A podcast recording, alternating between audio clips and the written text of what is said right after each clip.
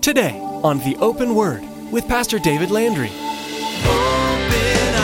Hearts, change us from within by the open word. Give us ears to hear your truth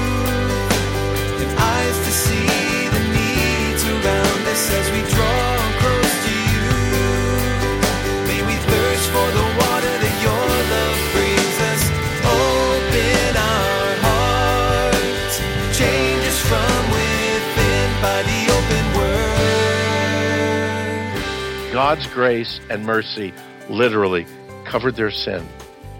Shedding of an animal in order to cover their nakedness. Their nakedness was not the sin, their sin was the disobedience they had to what God had told them to do. And God's grace came and covered them. Just as God's grace will cover even those in the tribulation who have given their hearts and life to Christ, who have been obedient to that call. Hey, fear God, worship Him, turn your life to Him, even in the midst of that. May cost you your life. But you know what? Our life is nothing compared to eternity. You might be out there listening today and have been fighting with a certain sin. Maybe you backslid and can't seem to get going in the right direction again. Pastor David is reminding us that God's grace is enough. It will be enough for those who won't accept Him until the tribulation, and it's enough for us right now. Call out to Him. Give it all over to Him. It's never too late. We need to remember that we're a new creation every morning. No matter how far away we've strayed from Him, God is faithful. Well, let's join Pastor David in the book of Revelation, chapter 14, with today's edition of the Open Word.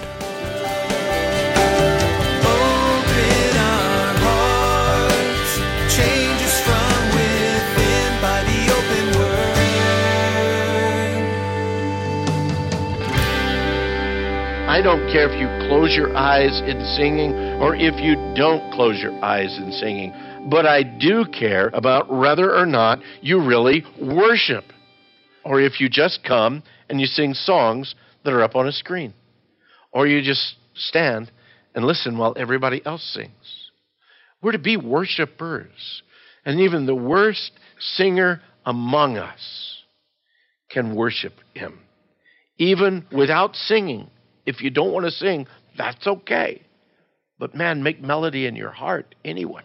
I haven't kicked anybody ever out of the church because they sang bad. Okay, ever. Well, maybe that one. No, never, never have, never have. Again, we worship him now, the one who's creator of heaven and earth, the sea, the springs of water. There's soon going to come a time, really, when every knee is going to bow. The word says every tongue is going to confess that Jesus is Lord to the glory of the Father. Everyone eventually will, but some it's going to be because they realize it, but they realized it so, so too late. That's why the angel calls out with a loud voice, declaring, Hey, the hour of judgment has come. This is now his time from the very beginning. It's time now for the judgment. Man can make all of his plans, but it's God that directs the steps. It's not man's time. It's not our organization thing. Hey, at such such time. No, God has a plan, and it's been His time. It's been His organization since the very beginning. It's God's purpose. It's God's timetable, and He's not going to be rushed. He's not going to be delayed either. When the time comes, the time comes. Can somebody tell me when that time's going to happen? No, we don't know, do we? I believe it's getting very close. The more and more we look at the world today, you think, wow, it's just getting kind of crazy all over. It's not just crazy in Cleveland. It's not just crazy in the Middle East. It's just crazy all over anymore. And you look at the world and think, oh, Lord, you know, how soon? How soon is it going to be? Verse 8, he says, Another angel followed saying, Babylon is fallen, is fallen, that great city, because she had made all nations drink of the wine of the wrath of her fornication. This one has a different message. This is a message about the fall of Babylon, that great city. But more than just a city, we're going to see as we get into Revelation a little bit more that Babylon is literally the world's system. I, I believe that Babylon, when we look in Revelation, it is that that is the creative work of the Antichrist and of the beast. I believe that Babylon is that economic system and structure that the world's moving into. I believe it's the totality of the political and, and the governmental organization of the world and all of this that's being formed together. And we keep pushing toward a one world government, this kind of thing. And I think it's all a setup, just like last week we were talking about you know the chips that you can put in the skin the, the scan cards all this kind of stuff. They're not the mark of the beast. I think they're just prepping things getting us ready getting people to say oh it's, it's, it's just a normal thing to take the mark to take on the forehead or the hand. We're just getting ready for it the structure of the world's governments right now all of it just getting ready and by this time by the time we move to this portion of that tribulation period. All of the nations have become a part of it. Many of them have prospered in the midst of it, and yet all of them, in one way or another, have become dependent upon the system. And being dependent upon the system, you become dependent upon the Antichrist and upon the beast to survive within it. And now, because they all bought into it, the word says also that they shall all drink of the wine of the wrath of her fornication. He says in the last part of verse 8, she has made all nations drink of the wine of the wrath of her fornication. It's the wrath that God's going to be pouring out on the nation because the nations have bought into that. The system has bought into it. And whether they bought into it willingly or whether they were forced into it and yet just decided to go with the flow, they've rejected the plan of God and they've bought into the world system. The angel comes announcing in advance this collapse of the whole world structure, economic, political, the national financial systems, and all of this coming down. He announces it here, but it's not going to take place really until we get into chapter 18. In chapter 18, we're going to see absolute chaos, we're going to see anarchy, we're going to see misery, we're going to see sorrow, we're going to see all of this taking place. Why? Because the world itself is collapsing. Moving on here in verse 9. He says, Then a third angel followed them, saying with a loud voice, If anyone worships the beast and his image, and receives his mark on his forehead or on his hand, he himself shall also drink of the wine of the wrath of God, which is poured out in a little bit? No, in full strength into the cup of his indignation. He shall be tormented with fire and brimstone in the presence of the holy angels and in the presence of the Lamb. And the smoke of their torment ascends forever and ever, and they have no rest day or night who worship the beast in his image, and whoever receives the mark of his name. So this third angel follows with a loud voice. He brings this absolutely clear condemnation that it goes beyond now the governments. I think that's what Babylon is all about. Now we're talking about individuals. Now we're talking to those who thought it better to worship the beast rather than to repent and turn to Christ. They thought it'd be a little bit easier on them.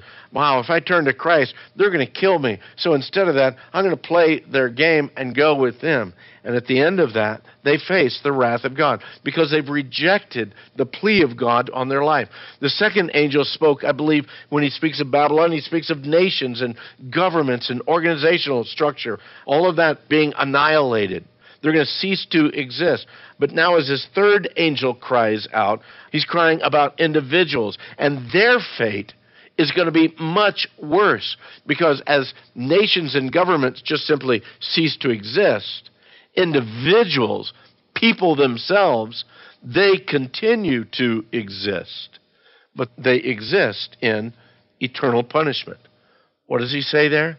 They shall also drink of the wine of the wrath of God, poured out in full strength into the cup of his indignation. Some people say, hey, you know, a loving God would never be that merciless. God would never send anyone to hell. They've never read the Bible, or they have read it with blinders on and says, I see what it says, but I don't believe it means what it says. And if that's the case for any of you, I have great sorrow for you because what do you believe? And how can you believe it? Do you pick and choose what you are comfortable with? Or do you sometimes read things within the Word and say, I'm not really comfortable with that, but I believe it because it's God's Word, and I'm just going to go that way? I would much rather have somebody be honest about that and say, man, I really struggle with that inside. I don't understand why God would do it, but that's what the word says. Then somebody says, no, I don't believe that's what that means. I don't agree with that. Well, if you don't agree with that, then why would you agree with this over here? Why would you agree with this over here? Why would you agree with any of it? If the word of God is true, it's true from Genesis to Revelation. And we have to accept it that way. Are there some things that are symbolic? Absolutely. There definitely are. But when it's written out so plainly and clearly, People say, "Ah, you know, that preacher over there, he preaches, you know, hellfire and brimstone." Well, it is biblical, you know. Hellfire and brimstone is biblical. I wouldn't want to preach it every Sunday, but when it comes to it, it's time to lay it out and say, "This is the truth." And actually, this is a part of that everlasting gospel. Do you realize that there can really be no mercy of God if there is no judgment of God? How can we have mercy if there's no judgment? Because there is judgment, God also extends mercy in the midst of that judgment. His grace is given even though we deserve death. We deserve to be among those who are tormented with fire and brimstone in the presence of the holy angels and in the presence of the Lamb, and the smoke of their torment ascends. How long? Forever and ever. And how much rest do they have? Oh, they have no rest, day or night. We deserve to be there. But it's the grace and mercy of God that's drawn us from that.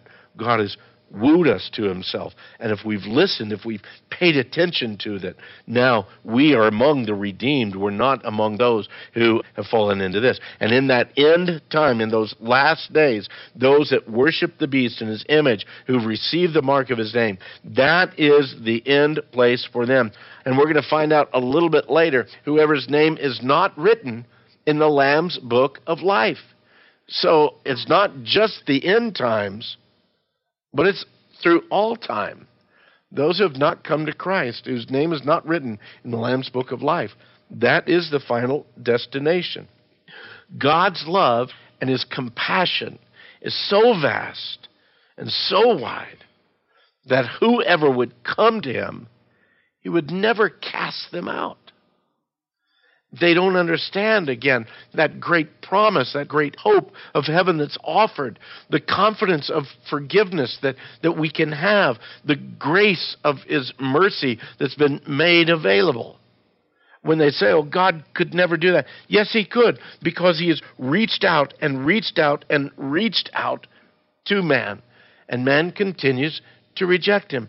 The word says that God demonstrated his own love toward us in that while we were sinners, Christ died for us. The word tells us that God is long suffering toward us. Why? Because he's not willing that any would perish, but that all would come to eternal life, come to repentance.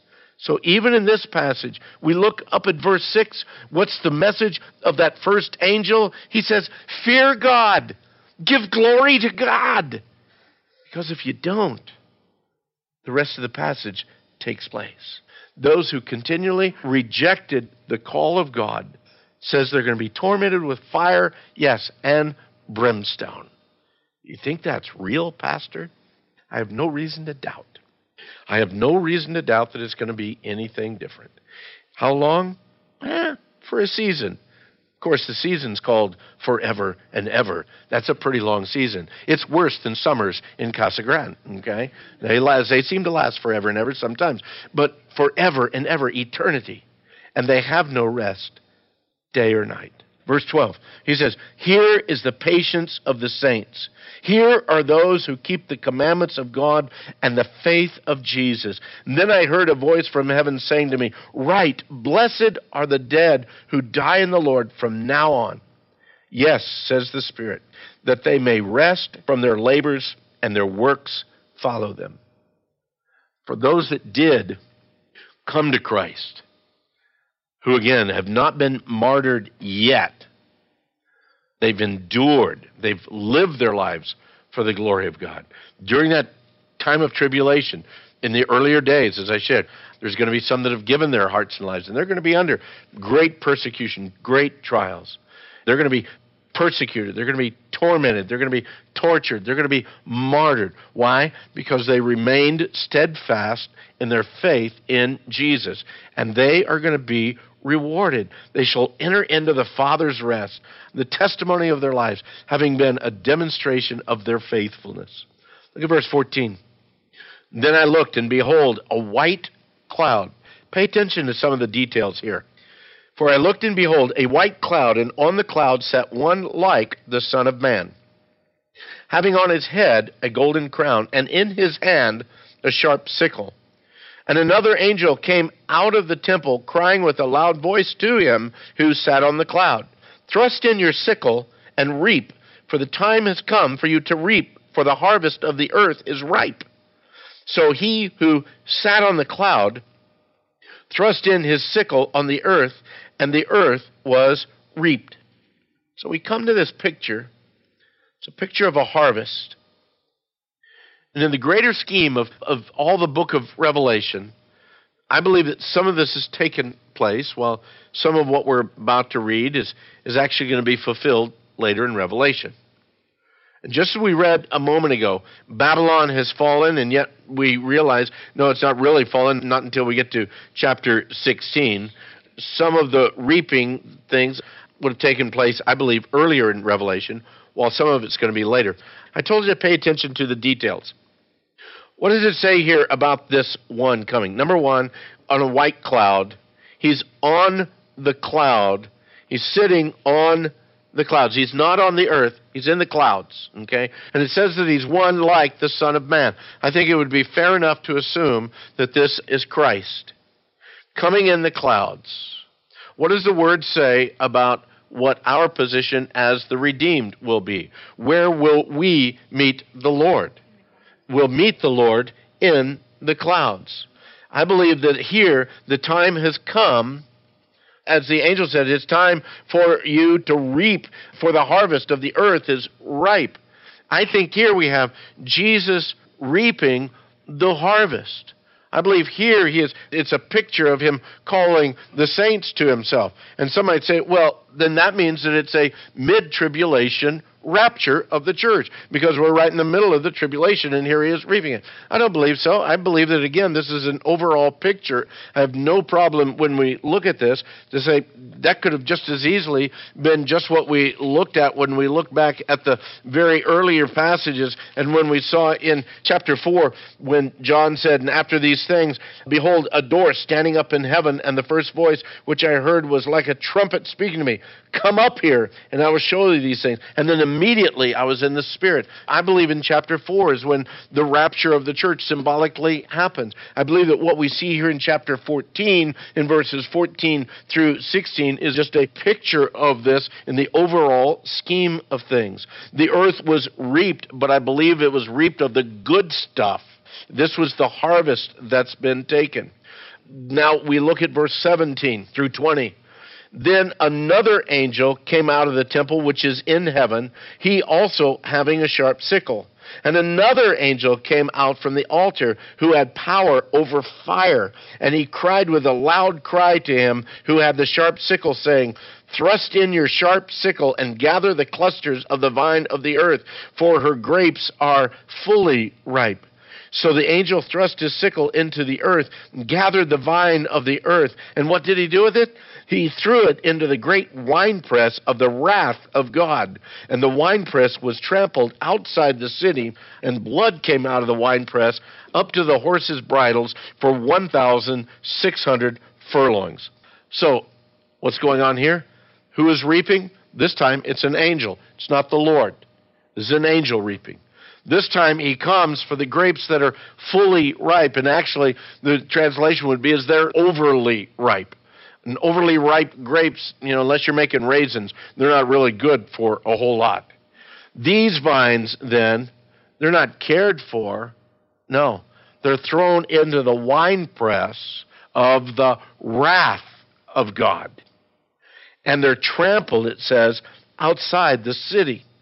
Enormous amounts of blood heard some people say, well, you know, it says up to the horse's bridle. That's like four feet. That's like a huge river of blood. Maybe it just means splattering. I'm okay with that if it's splattering up four feet, but it's still, you know, 1,600 furlongs, 184 miles. This is this is like huge. This is a major, major destruction that's going on.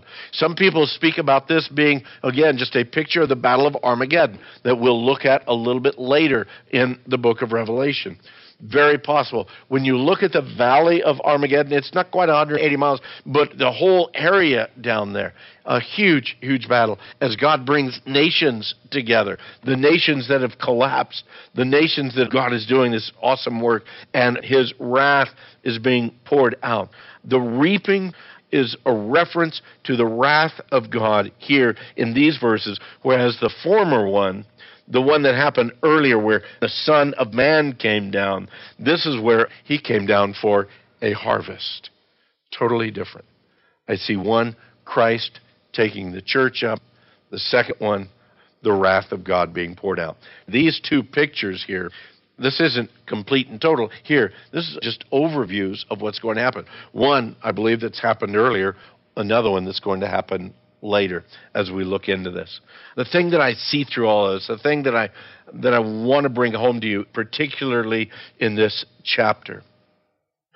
God's plan and God's purpose, that gospel message, has been an everlasting message. It hasn't changed. God's grace and mercy extended out to Adam and Eve in the garden.